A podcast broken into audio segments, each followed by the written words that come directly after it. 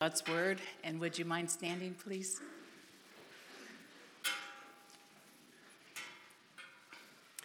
The passage is from 2 Corinthians 5 13 through 21.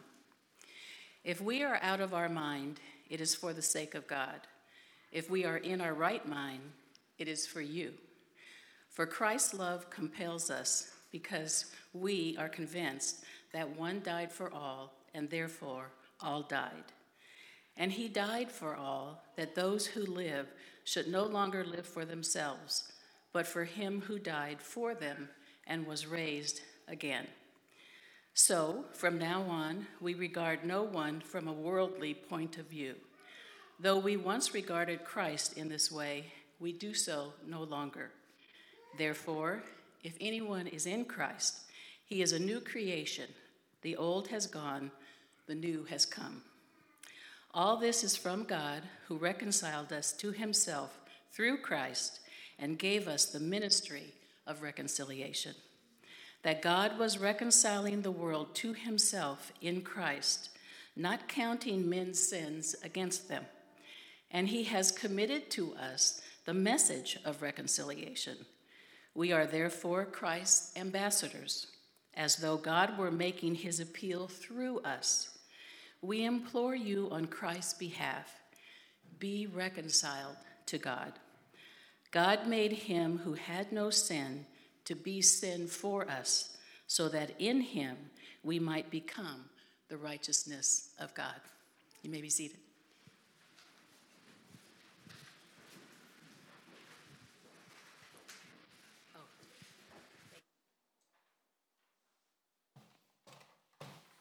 Well, Merry Christmas.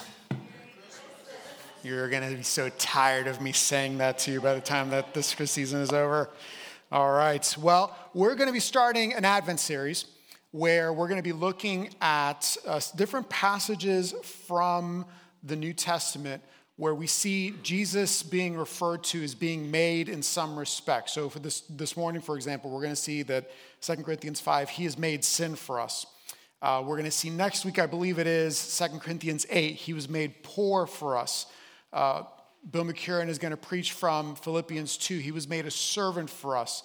Later on, we're going to look at uh, him, him, Jesus was made wisdom for us. Uh, Jesus was made the heir of all things. We're going to be looking at these different passages of scripture that talk to us about Jesus so we can spend this Christmas season meditating on who Jesus is, why he came. Uh, and the way that I'm thinking about organizing this, and you're going to see that really clearly today, uh, is through this idea that Mike Force mentioned last week in the sermon, uh, something that Chad has said to me a couple times, something I've heard from a number of you here since arriving at Harbor. This idea that, that Christ is uh, for us, in us, for us, in us, and through us. Uh, I'm going to use that to kind of organize at least this sermon this morning and maybe a few others uh, in this series. So I'm really excited about this because I love Christmas and I love being able to, to take some time out of Acts for us to spend time focusing on who Jesus is and why he came. Um, I need to pray because I need prayer as we jump into this. So will you please join me as we do that? Heavenly Father, we uh, we come to you this morning celebrating uh, the, this first Sunday of Advent as we begin to prepare our hearts for the celebration of Christmas. And we ask that you would please be with us this morning uh, as we spend time in your word. In Jesus' name we pray. Amen.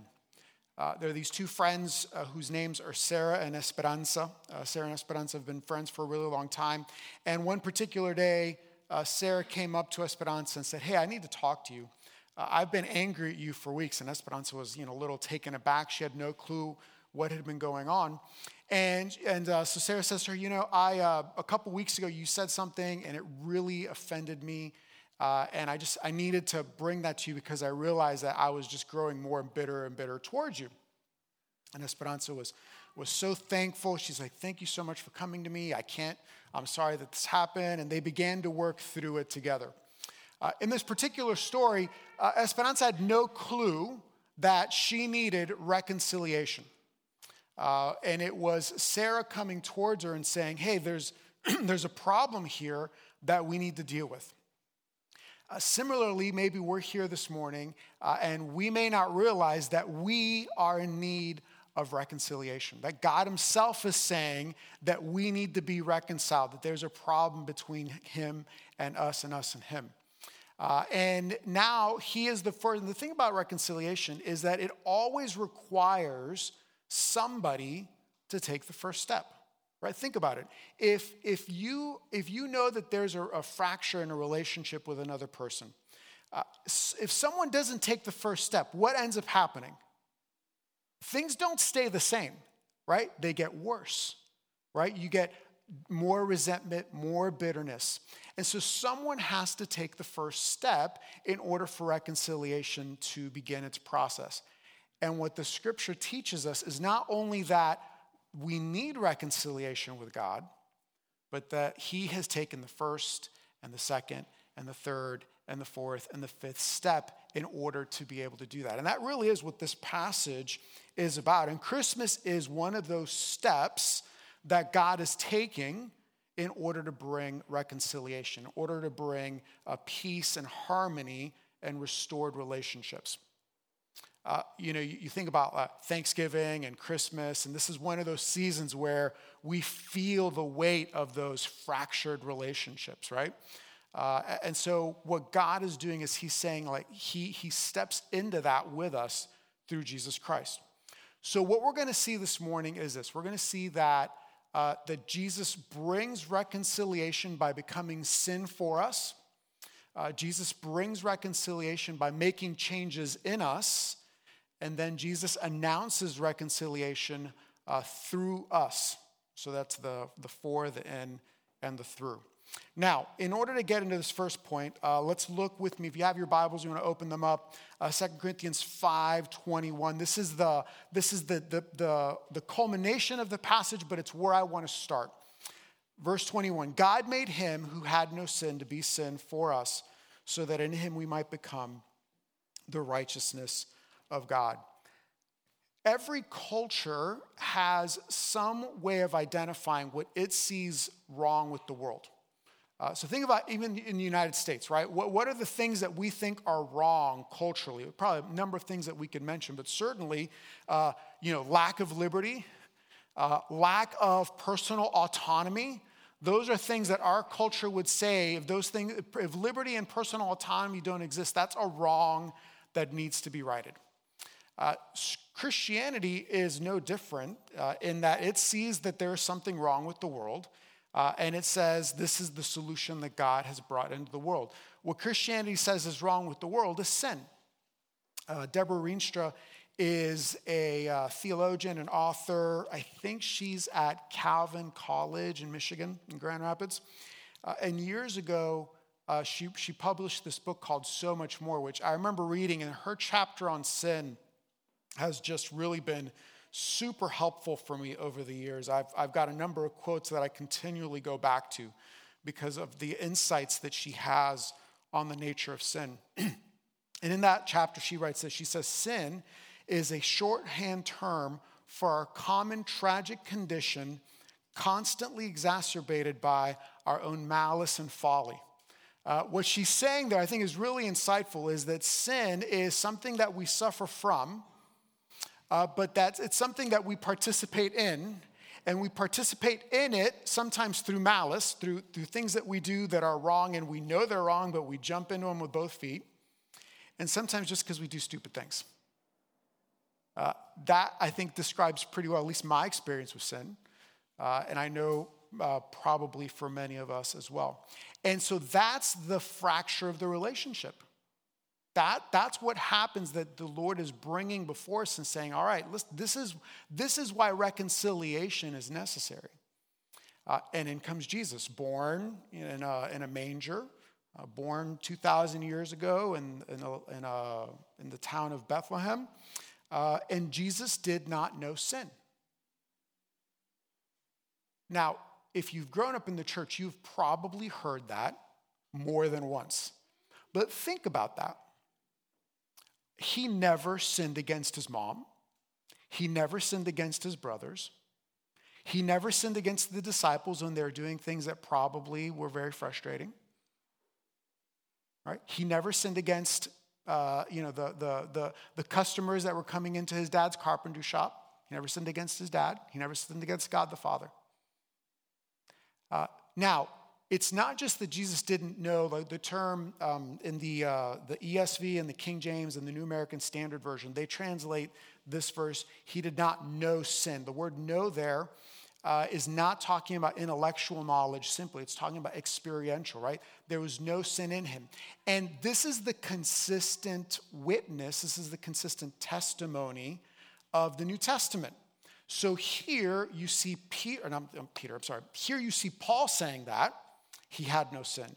In 1 Peter 2:22, Peter says the same thing. Peter says he committed no sin and no deceit was found in his mouth. John uh, in 1 John 3 5 says, In Jesus, Jesus had no sin. So here you have Paul, Peter, and John. If you take those three guys, you have the bulk of the New Testament, and they're all saying Jesus had no sin. There was a story that I read years ago, um, and, uh, and I don't remember if it's a fictional story or not, but there's a story that I read years ago of these two brothers that were living in the Bay Area. Uh, and the younger brother was uh, kind of spiraling down. He was involved in gambling, and his life was just really going out of control. Uh, and one particular day, he was having an argument with somebody over a gambling debt, and he murdered the person and news came back to the older brother uh, that, that uh, this murder had happened, and he heard the story, he heard the description, he had the sinking feeling that he knew who the, who the murderer was and that it was his brother. Well, he gets home that night. Um, uh, he gets home a couple days later, and, and sure enough, there on the floor of his room are the bloody clothes that his brother had been wearing when he committed the murder. Uh, and, and so his brother's nowhere to be found, and the police have been looking and trying to find, the, trying to find him. And so, in this, in this act of, of love, what the older brother decides to do is he puts on the bloody clothes uh, and he's arrested, uh, he's tried, he's convicted, and he's ultimately executed. Uh, and all this time, the younger brother is nowhere to be found. He's, he's you know, AWOL after he hears that the older brother has been executed for what he did, he is just torn in two and he goes to the authorities, he goes to the police and says, I'm the one who committed that murder. And the police officer says to him in the story, says, Well, uh, I'm sorry, there's nothing that we can do. I mean, your brother's, your brother's already uh, paid the penalty for that crime. There's nothing else that we can do. The, the crime has been paid for. Uh, now, Jesus, right, is that, that that's a, an illustration of the, of the theological point that Paul is making here. Jesus puts on the bloody clothes for us. That's what it means that he who had no sin became sin for us, is that he takes on the guilt, he takes on uh, our crime, the things that we did, in order for us to be uh, have the punishment of sin taken away. That's what Paul says then in verses 14 and 15. Christ's love compels us because we are convinced that one died for all and therefore all died. And he died for all. That is, Jesus died for all, that those who live should no longer live for themselves, but for him who died and was raised again.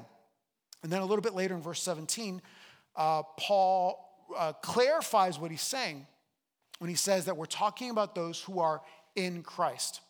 And so, and so really what we're seeing here is that, that um, what God does for us in taking this first step, second step, third step towards reconciliation is that He sends Jesus, who had no sin, in order to take the penalty of sin for us so that we could then be given the righteousness of God.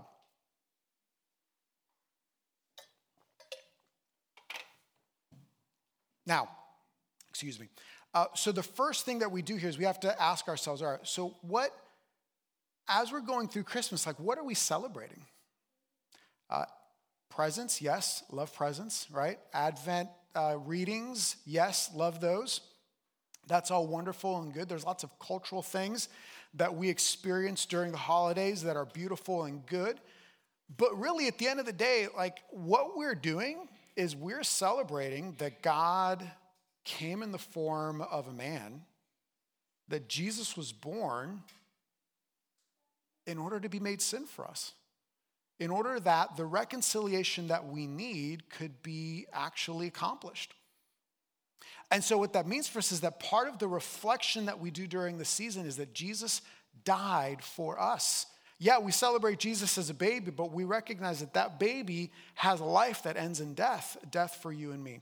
And so, um, how do we respond to Jesus? What's our relationship to Jesus? Have we put our faith in him? Have we trusted? Uh, do we is has God made Jesus sin for us because we have put our faith in him? That's the first thing. That's what Jesus does for us. Now, what does Jesus do in us? Well, interestingly, there's this uh, there's this verse in here Verse 17 Therefore, if anyone is in Christ, he, she, is a new creation.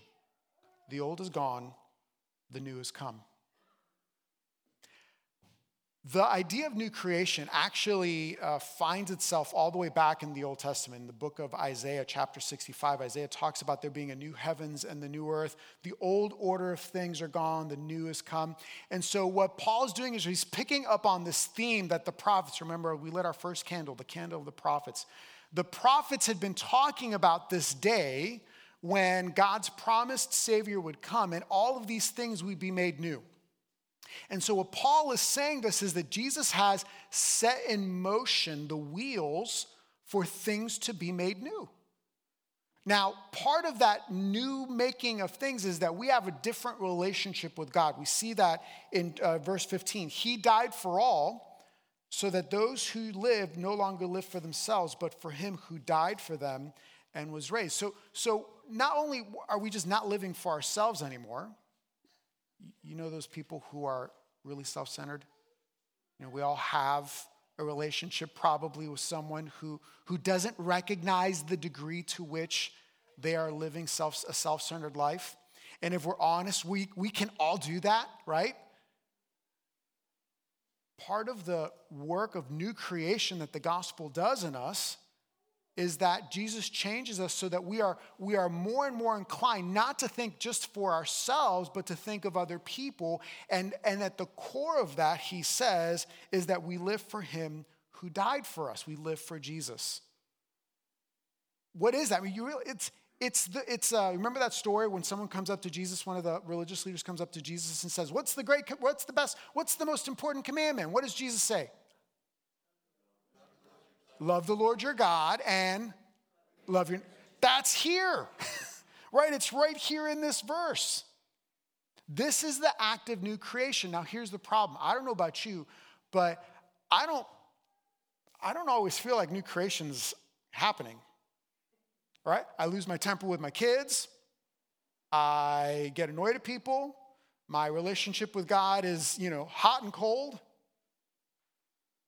And, and I look at that, I'm like, new creation? Uh, I don't know.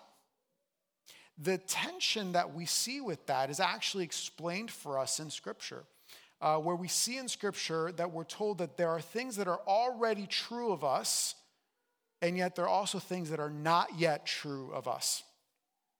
And so, you know, if you're, if you're at all familiar with kind of theological terminology. There's this concept that's called the already and the not yet. There are things that scripture teaches are true of us now. You are, if you are in Christ, you are a new creation. And yet, we read in Romans 8 that the creation is longing for its redemption. We read in Romans 7 that Paul says, Oh, wretched man that I am, who's going to rescue me from this body of death? There's this tension that we feel. And when we think of this tension, part of this new creation is um, it, it's part of it is, is a matter of time, right? We're still waiting for, we celebrate at Christmas time the first coming of Jesus, but we're still waiting for the second coming of Jesus. But there's also, Kate's been reading this book. Um, it's called The Church and Its Vocation. Um, and it's a book that is exploring the, the theology of this one thinker, a, a missionary to India by the name of Lesslie Newbigin. And, and um, she was reading a quote to me that was like, oh, this is such an interesting idea.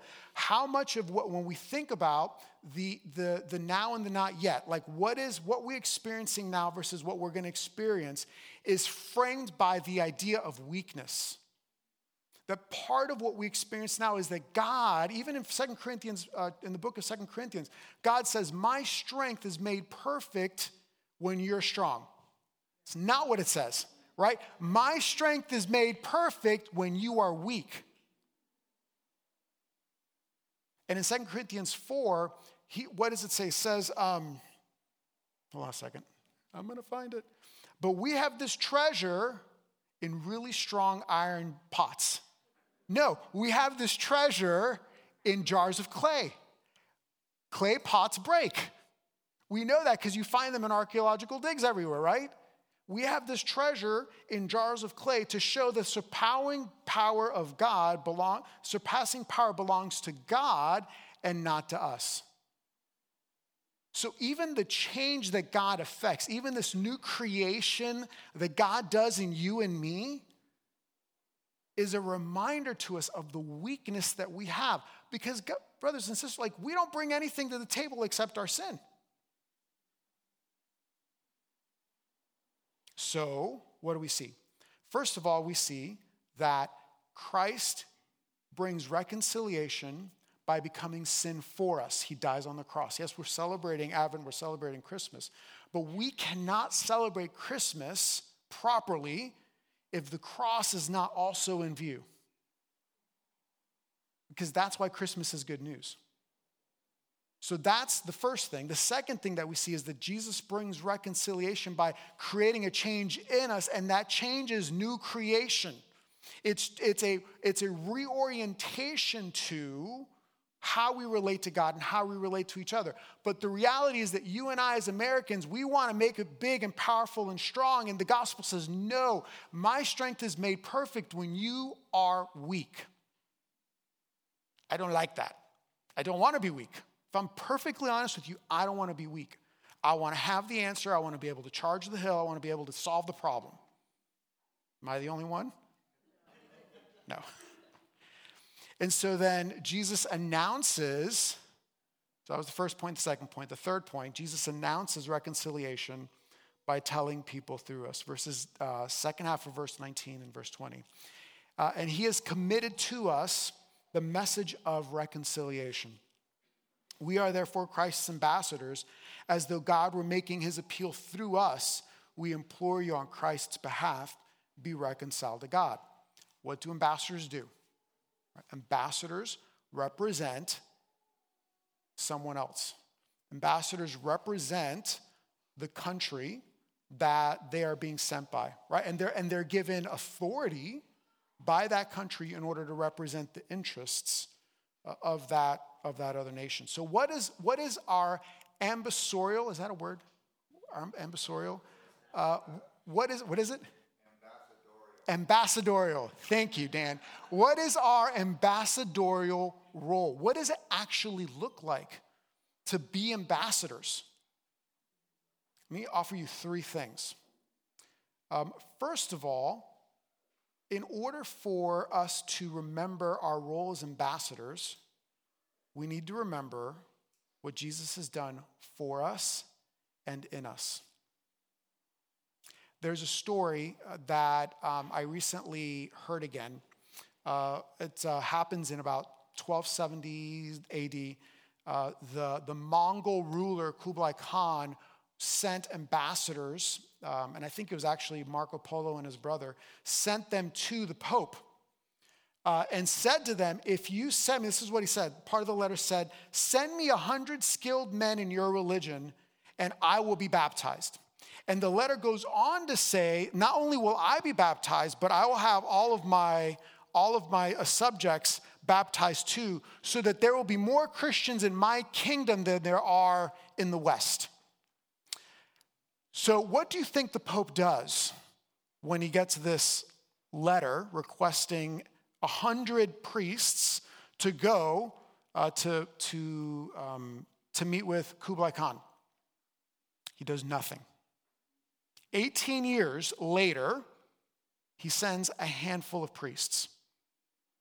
And the reason is, at least in this one book that, that I was reading that was t- uh, talking about the story, is because the Pope was trying to be a politician with a bunch of other interests that were going on. What I submit to you is that the Pope had forgotten his ambassadorial role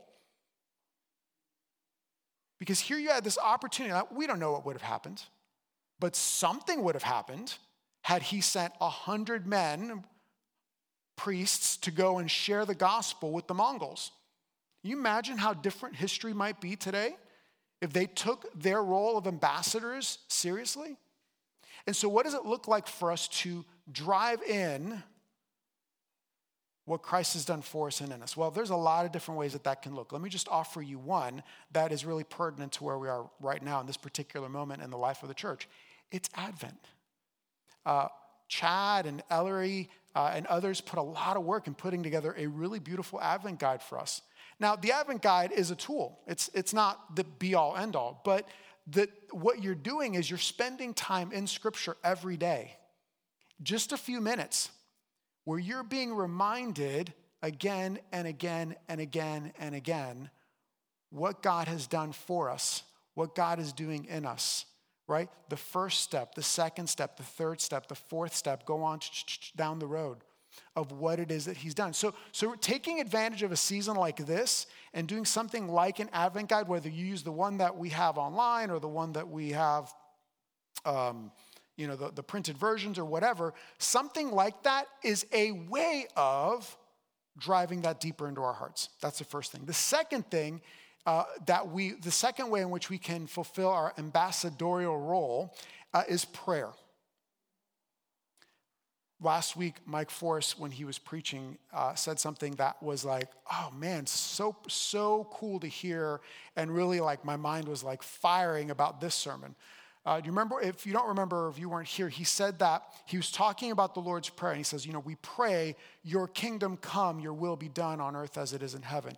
And then he said, When we pray, that is one way in which God is already answering that prayer. So this afternoon, uh, you remember a few weeks ago, I talked about, hey, I'm doing these prayer walks, and I invited anybody that was interested uh, in participating in prayer walk to join me. And about a dozen people took me up on it. And so this afternoon, a bunch of us are going to go walking in the East Village and we're going to pray. Right? So, so that's a way in which we're going out into the world and, and we're going to be praying, not just theoretical, but we're going to be praying for things that we're seeing, for things that we've been looking at, different needs that we know exist, and these paths that we're going to take. Uh, prayer is a really powerful way that we fulfill our ambassadorial role. And then the third thing is through spiritual conversations. Um, I talked about spiritual conversations a few weeks ago when we were looking at the book of, uh, when we were in the book of Acts.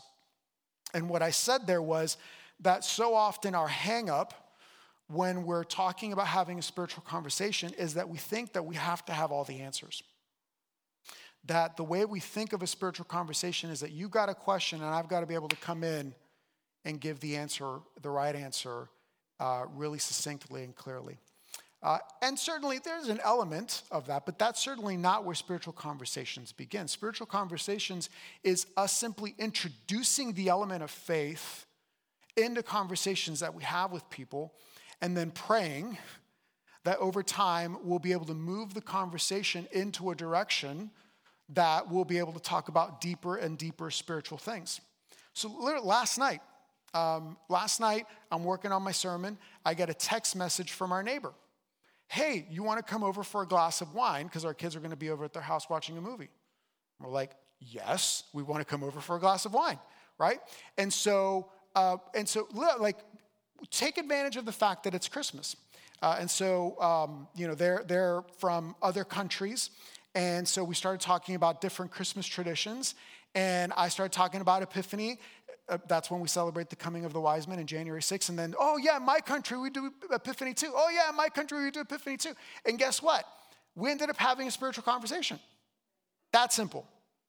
Now, did I present the gospel? No. But, but we've set the stage for having more spiritual conversations. That simple. That's what it looks like to be an ambassador. And the message that we have is that reconciliation is needed and that God has taken the first step and the second third step and the third step and the fourth step and the fifth step and the right in order to make that reconciliation possible. How? Because he became sin for us. Because then when we put our faith in him, we become new creations. May not feel new creation all the time, but just because we don't feel it all the time doesn't mean it's not true. And then through us, to let other people know hey, there's this, this thing that we're celebrating this Christmas. Let me tell you what it's really about. That's, that's what we're doing here. Let's pray. Heavenly Father, we, uh, we come to you this morning and we thank you that you have sent your son Jesus uh, to be made sin for us. Uh, we thank you that he took on himself uh, our sin so that we could be reconciled to you. We thank you that you make us new creations when we put our faith, when we place our faith and trust in you and in who you are. Uh, and we confess that at times the idea of us being ambassadors is really um, scary, uh, and, and we shy away from it. Um, but Lord, we ask that you would please help us to be a people that not only hear that we have this ambassadorial role, but that we, we own it uh, and step into it. Help us this Christmas season, this Advent season, as we prepare for the celebration of the coming of Christ. Um, help us to fix our eyes on Jesus. Uh, in his name we pray. Amen.